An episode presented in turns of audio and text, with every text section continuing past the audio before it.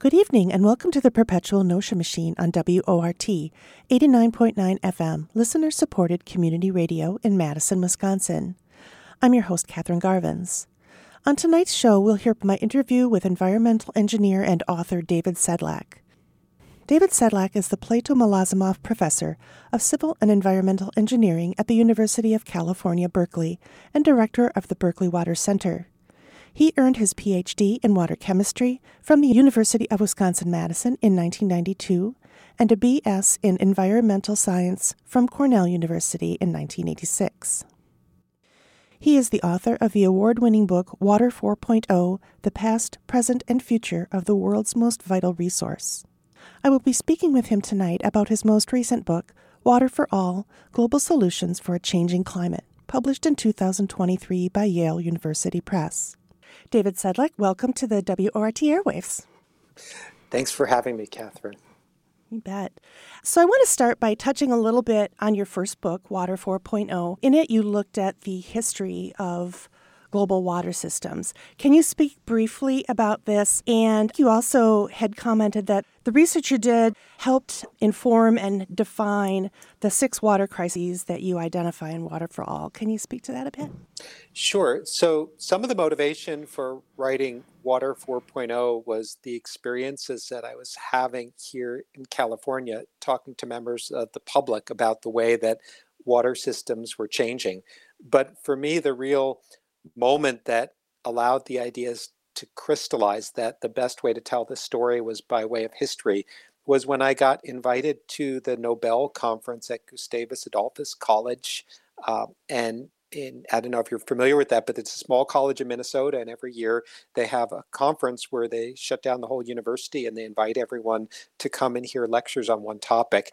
And I was afraid that the technical nature of the research that I was involved in would be off putting to the audience. And so I decided to tell the story of how we were struggling to provide people with safe and affordable water in water stressed parts of the country by going all the way back to the time of the Romans and telling the story of how the first cities developed water distribution systems and explaining these four different phases where first we ended up with a water supply for cities. That was what the romans gave us. Then we ended up with the ability to treat water and make it safe to drink. That was something that happened at the start of the 20th century. Then after we got tired of all the pollution coming out of our cities especially our sewage treatment plants and our industries we installed different kinds of treatment systems. That was Water 3.0. And what's happening now with things like uh, water recycling and seawater desalination and stormwater capture is a fourth revolution in water. And so that's where the name Water 4.0 came from.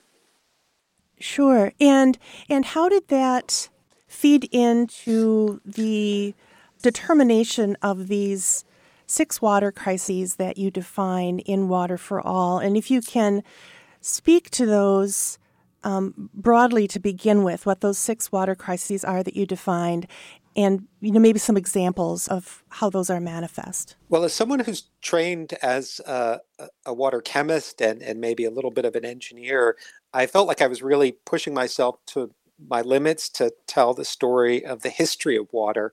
And that's when i wrote water 4.0 i thought wow this is as far as i could possibly stretch myself. But after writing that book and talking to people around the world who were experiencing water crises, I realized that the book I'd written was actually kind of narrow. It was only one piece of a much larger problem. And so I realized that I had written a book about water scarcity for people living in the wealthiest cities in the world. And there were many more crises in that. So the first crisis that I talk about in Water for All is water for the wealthy. Maybe the, the 1 billion or so people who live in places like North America and Western Europe and Japan and Australia, and their challenges of providing a water supply. Um, they're pretty fortunate because they have a lot of money, and when there's a crisis, they can use their, their wealth to build all kinds of interesting technologies like desalination plants and advanced water recycling plants. But that isn't true for everyone on Earth. And so the second water crisis I called Water for the Many these are the i don't know four to six billion people on earth who live in cities and are supplied with piped water but that piped water may not reach their home 24 hours a day. It may not be safe to drink. And the utility that provides that water doesn't have anywhere near the wealth that the utilities in wealthy parts of the world have when it comes time to address a water crisis. But those countries, uh, those middle income countries, those cities in lower income countries, are, are, at least a little better off than the unconnected. So the third water crisis is water for the unconnected. That's the approximately 1 billion people around the world who lack an improved water supply. These are the people who might have to walk for uh, great distances to uh, fetch water and bring it home, or that might get their water from uh, an open well that's uh, susceptible to all kinds of contamination. The fourth, fifth, and sixth water crises are not necessarily about having enough water for your household use. It's having water that's safe to drink, water that you might need to grow food, and water to protect the environment. So the fourth water crisis is water that's safe to drink. That is uh, the problem of having water that's free of toxic chemicals is is something that transcends your wealth. Some of the wealthiest people on earth, uh, for example, many people in North America are struggling with this problem of PFAS in their water supply. Um, I think you're well aware of that in the upper Midwest. But there are people in low income countries who are struggling with problems like arsenic or fluoride in their water supply. And there are people in wealthy countries who do too. And many of the solutions to these problems look surprisingly similar among wealthy and poor countries because quite often it's the, the challenge of treating the water when it reaches someone's household. The fifth water crisis is water for growing food. And so something like 90% of the water that humans take out of the environment ends up going to growing food. And, uh, and growing food is a real challenge as the climate changes because we have a lot more water scarcity, and that could lead to both the failures of our farms and, and, and impacts on our rural communities, as well as threats to the, the, the food supply and, uh, and the cost of, of food.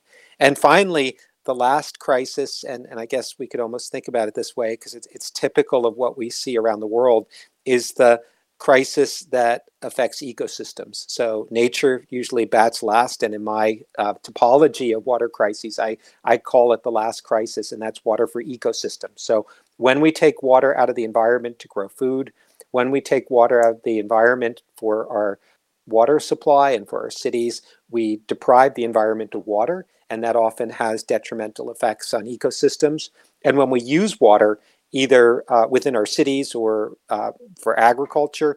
Some of the used water ends up going into the environment and it can cause ecological problems through things like nutrients and chemicals that might remain in the water after we're done with it. So, those are six different crises that at least help us understand that it's not just one global water crisis that we're facing, it's separate ones that affect different parts of the world in uh, characteristically different ways one of my takeaways from from this was even though you know in their own context they're very distinct they're so interrelated.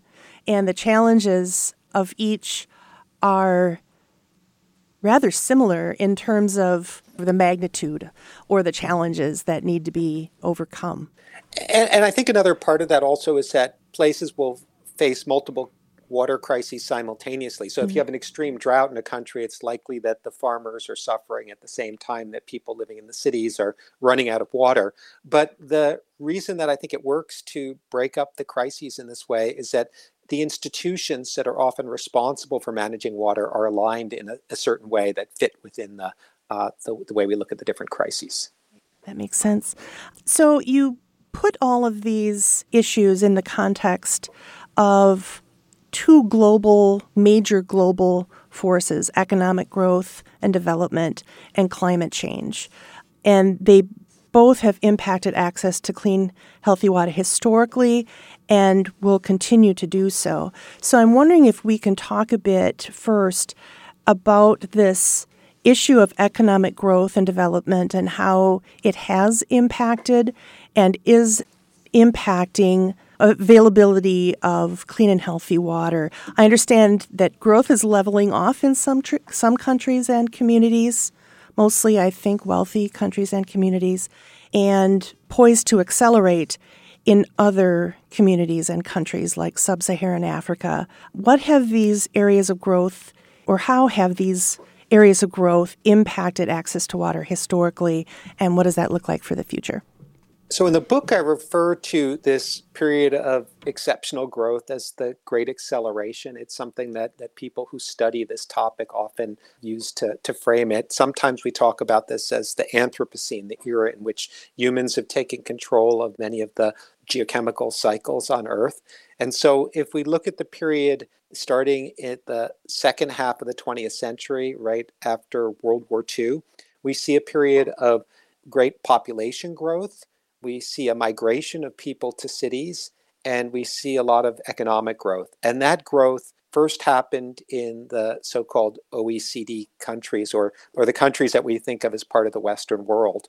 And so if you think about the period from the 1950s to like the late 1970s, 1980s in the United States and Western Europe, you saw populations grow and a lot of development. And with that development came the clearing of land to, to make farmland, uh, came things like industrialization, and in some cases, water scarcity, but that water scarcity was balanced by large investments in water infrastructure. So that period from the 50s to the early 80s in, in North America, we put in all kinds of dams and reservoirs and water projects and, and water treatment plants and wastewater treatment plants. The growth of the Great Acceleration happened a little bit later. It started a little later in the so called BRICS countries Brazil, Russia, India, uh, South Africa, and China.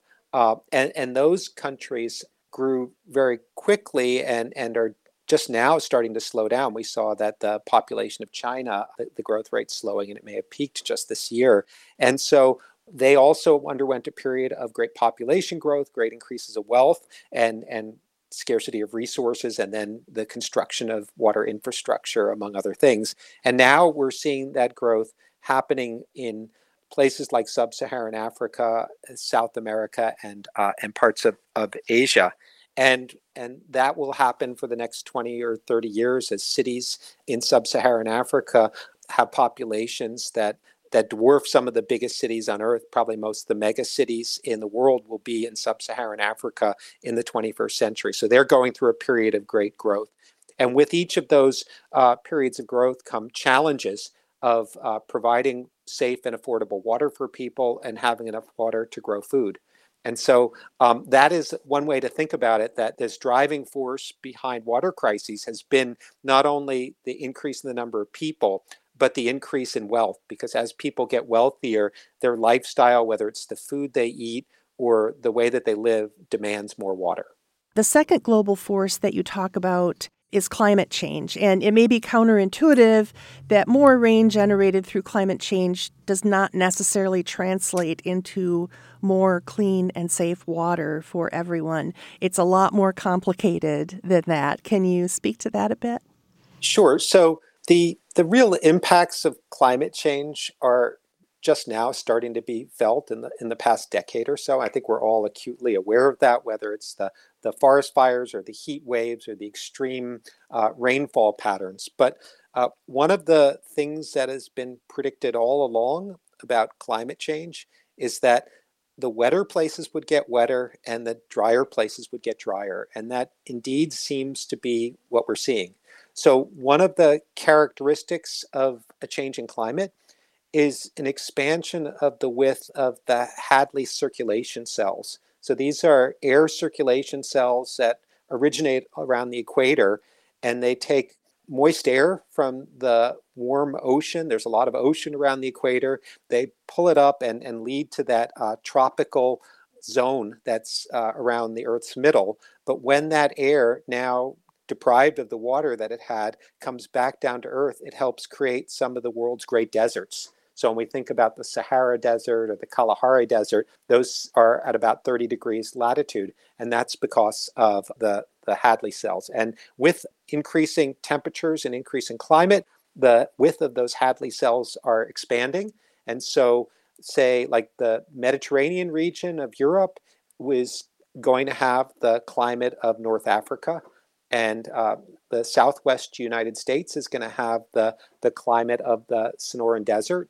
And in South America, we're seeing the expansion of those Hadley cells have impacts, for example, in Australia. So when you look at Perth in Australia, uh, a place where not only the Hadley cells are expanding, but we're also seeing changes in global ocean circulation patterns. Uh, they've already had a 15% decrease in the amount of precipitation that they get, and they're experiencing uh, a lot more water scarcity. The second factor of a warming planet is that air holds more moisture at warmer temperatures. And so uh, evaporation is faster.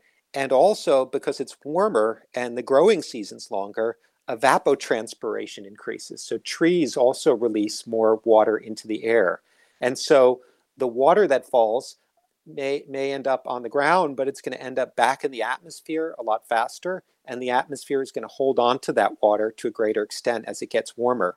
So coming back to Perth, they had a 15% decrease in the amount of precipitation, but they had a 50% decrease in the last few decades in the amount of water reaching their reservoir because the rainfall that fell uh, evaporated before it made it to the reservoir. And they're predicting another 50% decrease in the water flowing into the reservoirs uh, between now and 2050.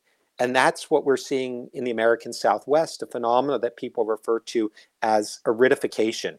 So it's not just a decrease in the amount of rainfall, it's also an increase in the rate at which that water makes its way back into the atmosphere that's a lot of challenges. I have to tell you, I was listening to the radio as I was driving into town today, and uh, Meghna Chakrabarti was speaking with the team of people who put the Mars helicopter on Mars, which was this amazing achievement that was only supposed to fly three flights, for example, and it ended up flying 72 flights and it just recently is out of recently is out of commission but one thing she said that i was like i want to remember this for my talk with David is that humankind is still capable of doing hard things. And I just thought that was just such an appropriate statement for the challenge that we're facing with all of these things the the economic growth, the climate change having happening all at once.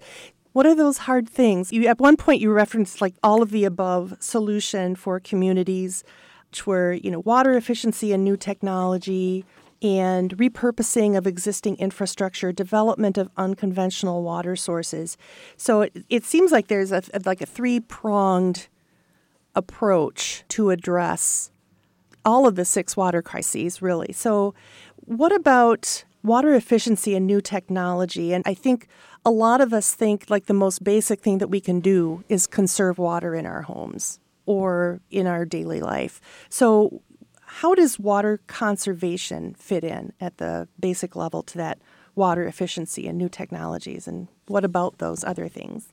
Well, much like the idea that the cheapest electricity you can buy is the electricity you don't use, the cheapest water that water supply you can ever have is the, the water that you don't need. So any way that we can reduce the waste of water is a win for us. And we as a society have been making a lot of progress in water efficiency over the past 30 years or so.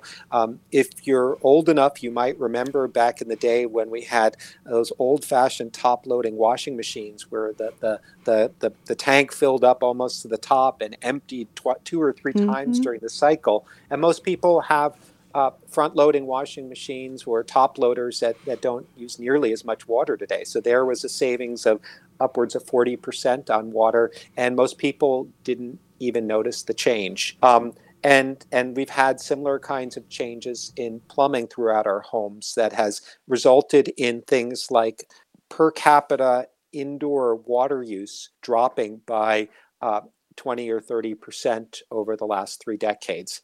So those are the things that are like most obvious to us, but the real savings in water and the real opportunities for water conservation take place outdoors in places where people rely upon irrigation to have outdoor gardens. For example, in the, the South and the Southwest, uh, over half the water use takes place outdoors in growing grass and, and keeping the yard green. And what we see is that we don't have this binary choice between uh, having a yard with plants in it and having rocks and cactuses and, and cattle skulls in the backyard. There's something in between, and that's uh, appropriate landscaping. So people moving from that old-fashioned Midwestern or nor- Northeastern lawn to something that fits in their climate. So when you look at places like uh, Phoenix, Arizona, or Albuquerque or San Diego, you don't see green lawns as much anymore. You see people with trees, which provide shade that keep the yard cool, and people with uh, vegetation that's more uh, conducive to the native environment. And that's better for uh, attracting birds and taking care of insects in those climates anyway. And then the other place where conservation can really get us uh, a long way is conservation in the way we apply water to crops. And so I said before that the main way that people take water out of the environment and use it is to grow food. Uh, much of the world still relies upon the ancient practice of surface irrigation or flood irrigation. They're still uh, filling canals and flooding fields to water crops. And we've seen a transition in much of the United States, at least in the western part of the United States, away from that over the last three decades to things like uh, center pivot irrigation and sprinklers, and in some places, even micro drip irrigation. And that's saved tremendous quantities of water.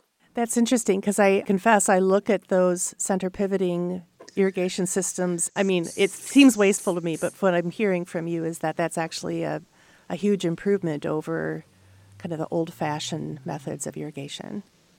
Uh, there are still ways to improve it. Like there, there have been improvements in center pivot irrigation where people uh, use so-called drop nozzles, where they they apply the water closer to the ground, so there's less evaporation happening.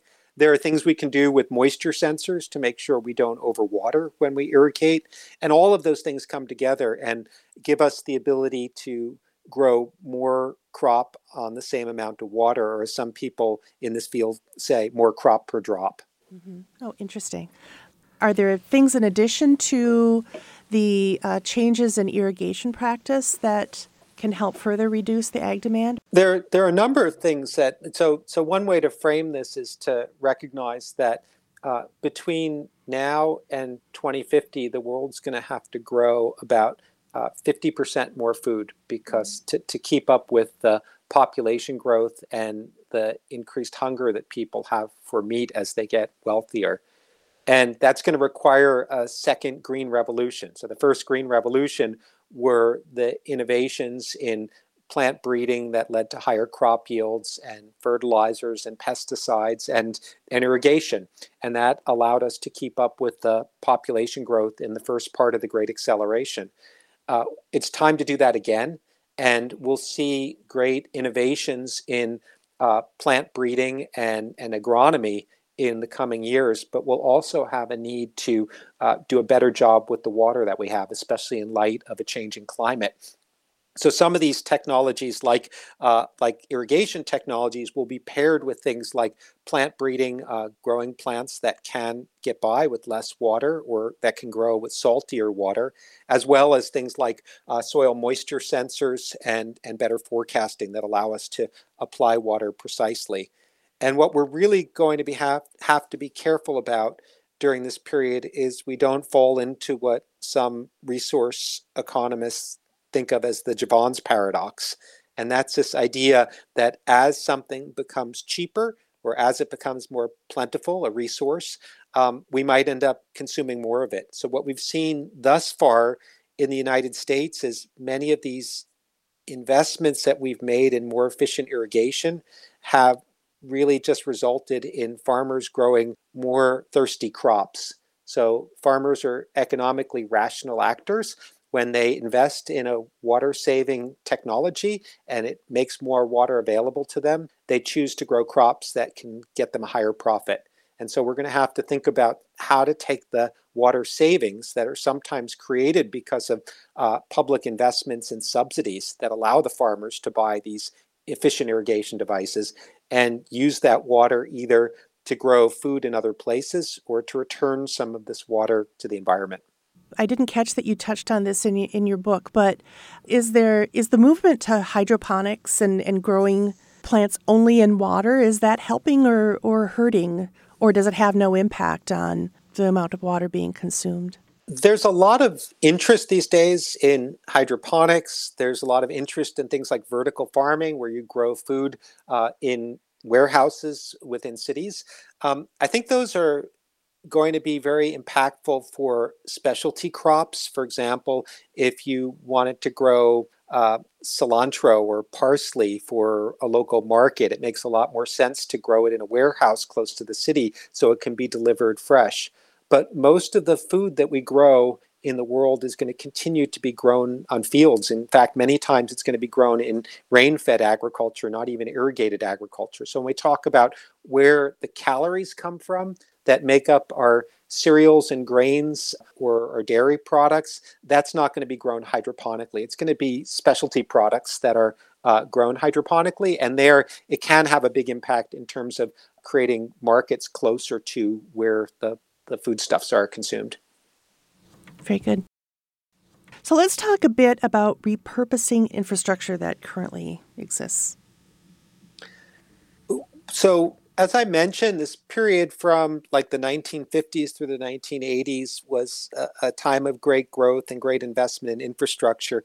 It was also the heyday of building dams and reservoirs. Um, and so, in that period from the 1950s through the early 1980s, uh, the world built a lot of dams and reservoirs in a lot of places. And somewhere in that time period, we recognized that it often caused more problems than the good that it delivered. So we were flooding uh, out uh, rural communities and indigenous communities of their land. We were building dams that ultimately suffered from siltation. They filled in with uh, silt, or they deprived the downstream river of, of silt. They often blocked fish migrations and caused all other kinds of havoc. And so, somewhere in the 1980s and early 1990s, the global development banks uh, ha- rethought some of their enthusiasm for big dam projects. And so now we're in a place around the world where we're asking questions not only about whether or not we should be building more dams and reservoirs, mostly we're not, but whether the existing dams and reservoirs should be coming down. So here in Northern California on the Klamath River, uh, one of the largest dam removal projects ever attempted is happening. And before that, up in the Olympic National Park, there was a, a large dam, a, a, couple large dams that came down to as part of a restoration of a, a, salmon fishery in tribal lands. And so the the tide on dams has turned, and people are wondering whether we need them or how to get rid of them. And I think that's a little bit of a problem because we need the water that's stored behind these dams and reservoirs just to keep us at the status quo. And so it's time to rethink some of these dams and reservoirs, how they operate, uh, how we uh, prioritize the generation of hydroelectric power versus the uh, delivery of water, how we let water out of dams, whether we're doing it just to provide downstream users with water or whether we're doing that in a way that's beneficial to uh, aquatic habitat. So we're in a period of rethinking dams and reservoirs, and as we do that, there are a lot of opportunities to pair the way that we operate our dams and reservoirs with the potential for storing water underground. So today, many cities and many agricultural areas rely upon groundwater as a source of water, but they don't fully take advantage of the ability of the underground to store water. So we generally just dig a well and we put a pump in there and we pump it. And if we pump too much and the well starts going dry, we s- slow down the amount that we pump. But we have the ability to operate our dams, which feed our rivers, and take those rivers and divert them onto the land and use that to percolate water into the ground and replenish our, our aquifers. And this practice, which is sometimes referred to as managed aquifer recharge, has a great potential to create a, a whole new series of water storage structures that don't have some of the problems that reservoirs have had historically. So, uh, by banking water underground, we can have vast stores of water to get us through dry years, and we can take advantage of those wet years when we have more water coming down than what we could trap in our existing reservoirs. You say rivers diverted to replenish underground water. Is that is there literally a storage facility down there? Or are we just storing water in the existing natural it's referred to as an aquifer. Aquifer, thank and, you. and and those aquifers are just the pores in the in the, the or the okay. pores in the in the subsurface soil, if you want to think about it, sure. these layers of sand and gravel underground. Yeah. Their their natural state may be to be full, but once we start pumping them to use them, they tend to empty out. So, for example, uh, in uh, the middle of the country, we have the Ogallala Aquifer, which has been depleted over many generations.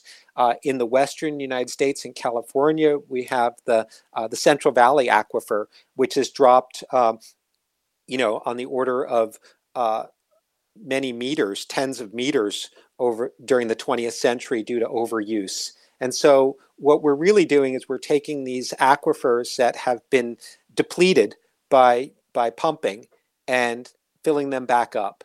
And so oftentimes we're, we're taking this, these natural structures which are now sitting partially empty because we've overused them and we're topping them off with water from other sources.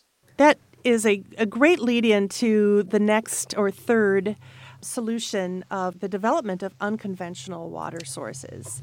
Um, can you speak to that? And then I'd like to touch on the, the Klamath River a little bit. Sure. So, unconventional, by unconventional water sources, I mean water that otherwise wouldn't be safe to drink or suitable for drinking without some sort of technological intervention. And so the most obvious one to most of us is seawater desalination. So we have the ability to take water from the ocean, which is obviously too salty to drink, and put it through a seawater desalination plant, and out of the other side of that plant comes drinkable tap water. And close to a billion people on Earth uh, have at least some portion of their water supply coming from uh, desalination or desalinated seawater. Um, that's one unconventional water source. There's also salty water uh, that's not just in the ocean, but many times if we dig a groundwater well, if we dig deep enough, we'll find underneath the fresh water a lens of saltier water, sometimes called brackish groundwater. And that's a huge resource that exists in many different places that we don't fully exploit. And so that's another unconventional water source. The other main unconventional water source that you don't hear a lot about is treated wastewater. That is the water that flows out of our sewage treatment plants. Mm-hmm. If we can treat seawater and make it drinkable, we can use some of the same technologies to make the treated wastewater safe to drink. And that's happening uh, throughout the Western United States and in places like Singapore and Australia these days. Um, and then the last one of the unconventional water sources, which I, I, guess it's already safe to drink, but it's certainly something we don't exploit well enough. And that's the rainwater that falls within our cities. So normally when rainwater falls in the countryside, we think, well, that's something we can collect in a reservoir and use for our drinking water supply. But when it falls in our cities, we usually think, well, that's something that's dirty that we have to get out of the city and put down a storm sewer. But increasingly, cities in water stressed parts of the world are seeing that water that flows in the gutter during a rainstorm as a potential water resource. And how, I mean, they still have to treat that in some way, right, to make it safe to drink? Yeah, the the the rainwater that might maybe falls on the roof of your house or the roof of an apartment building is something that's almost safe enough to drink on its own. Uh, you know, you might have birds flying up on your roof and getting contaminants into it or something like that. It needs some treatment. But once that rainwater hits the city streets, it's got it needs to be treated before it can become part of the drinking water supply. And is there a separate process for that type of thing, or is it similar to like the desalinate, not de- desalination, or is there a reverse osmosis process that I read about that comes into play here? Is that something else? Yeah, so there are two ways that people generally uh, attempt to convert this stormwater runoff, the runoff that's in our city streets, into drinking water. One approach is a technological approach. So you could put the water through uh, something that looks like a drinking water treatment plan. And if it's still not clean enough, you can also use technologies like reverse osmosis or activated carbon to further purify it. But the other one is to allow it to percolate into the ground. And as that water percolates into the ground, you have a natural filtration process from uh, the microbes that live in the soil that help uh, remove particles and remove uh, dissolved chemicals and uh, and things like viruses that might uh, might compromise the quality of the water, and then it becomes part of the groundwater. Yeah, and that's already pretty much widely in use, right? This percolating through the natural systems. It is, but most cities don't uh, avail themselves of that for water that's flowed through city streets. They, they view that water as, as not safe to percolate and to use. But there are cities like, for example, in Phoenix, Arizona. Uh, I know it doesn't rain a lot there, but when it does rain, most of the rainwater gets captured on people's properties and gets percolated into the ground and becomes part of the drinking water supply. So I wanted to go back to your, your comment about the Klamath River and this was a concept that was that was completely new to me um, in your book.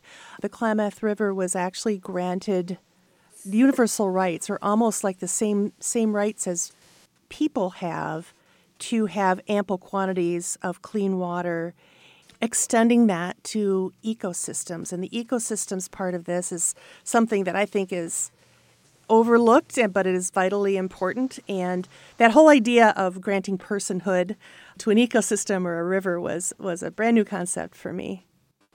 And I think a lot of this grows out of a, a movement that traces its origins to New Zealand, where uh, the the Maori people have a big say in government and and the way uh, in which regulations are created for land and water.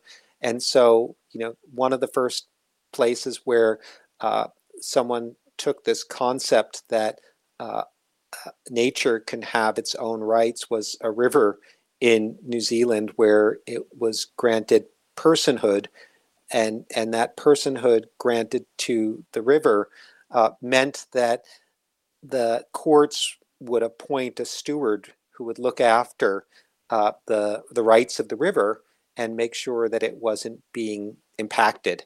And that sound may sound to you like some of the things we do commonly for environmental protection in, in most of uh, the United States, but it is quite different because sometimes uh, the interests of people can diverge from the interests of a natural system. So, in the long term, maybe we all have the same interests of having a healthy, safe planet. But uh, when someone is assigned the job of looking after the rights of a river, that's the only thing that they defend.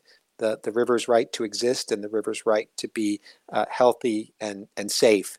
And they won't make compromises because uh, they need to share the water with, with someone who might use it for industry or as a drinking water supply. And so it, it's had a powerful impact uh, in places where it's been used. It's extended from New Zealand to some uh, South American countries, and more recently, it's been adopted, like you said, uh, by uh, with with a lot of help from uh, tribal communities in in North America, both in the Klamath region, but also First Peoples in Canada have been uh, pushing this idea that that nature could have its own rights, and that right extends to water.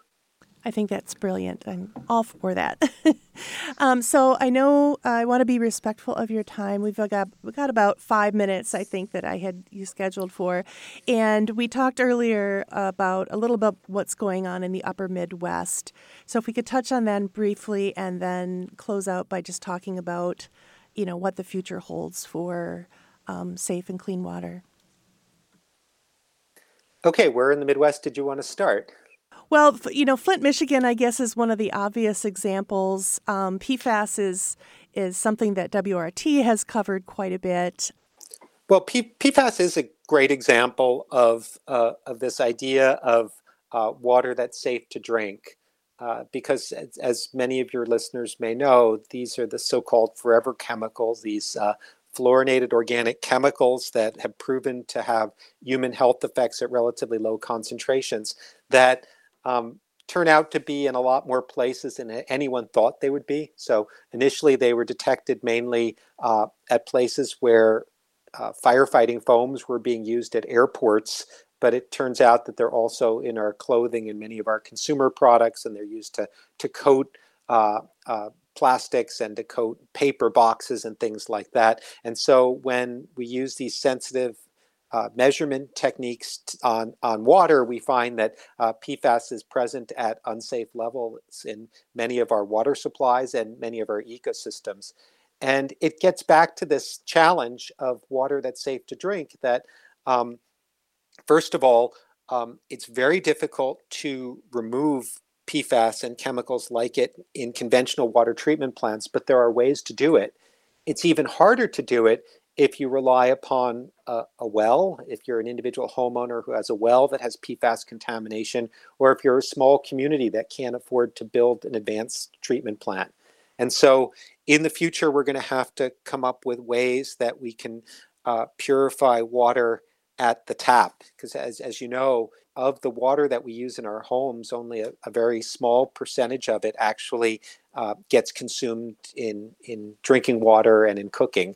And so we lack some of the technologies to take PFAS and chemicals like it out of the water at the tap, but there are tremendous developments in uh, in technologies that allow us to do that and may make it possible. The other piece of PFAS that I think is worth thinking about is this question of stewardship of chemicals. And it's not just PFAS, it's everything that we use. We have to realize that increasingly we're living with a, a closed water loop.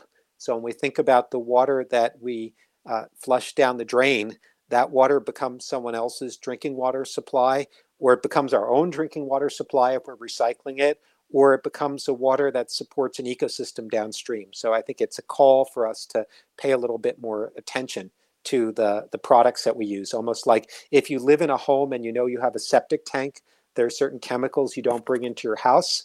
I think when we think about our cities in that same mindset, we'll rethink the chemicals that we routinely use and dispose of. Um, and and it sounds, I mean, you're very optimistic, I think, about the ability of, of communities and countries to apply principles at the local level. As you say, you know, things being treated at the tap. Um, do you want to speak to that? And is there anything that we didn't speak about in our conversation that you think is important for folks to know?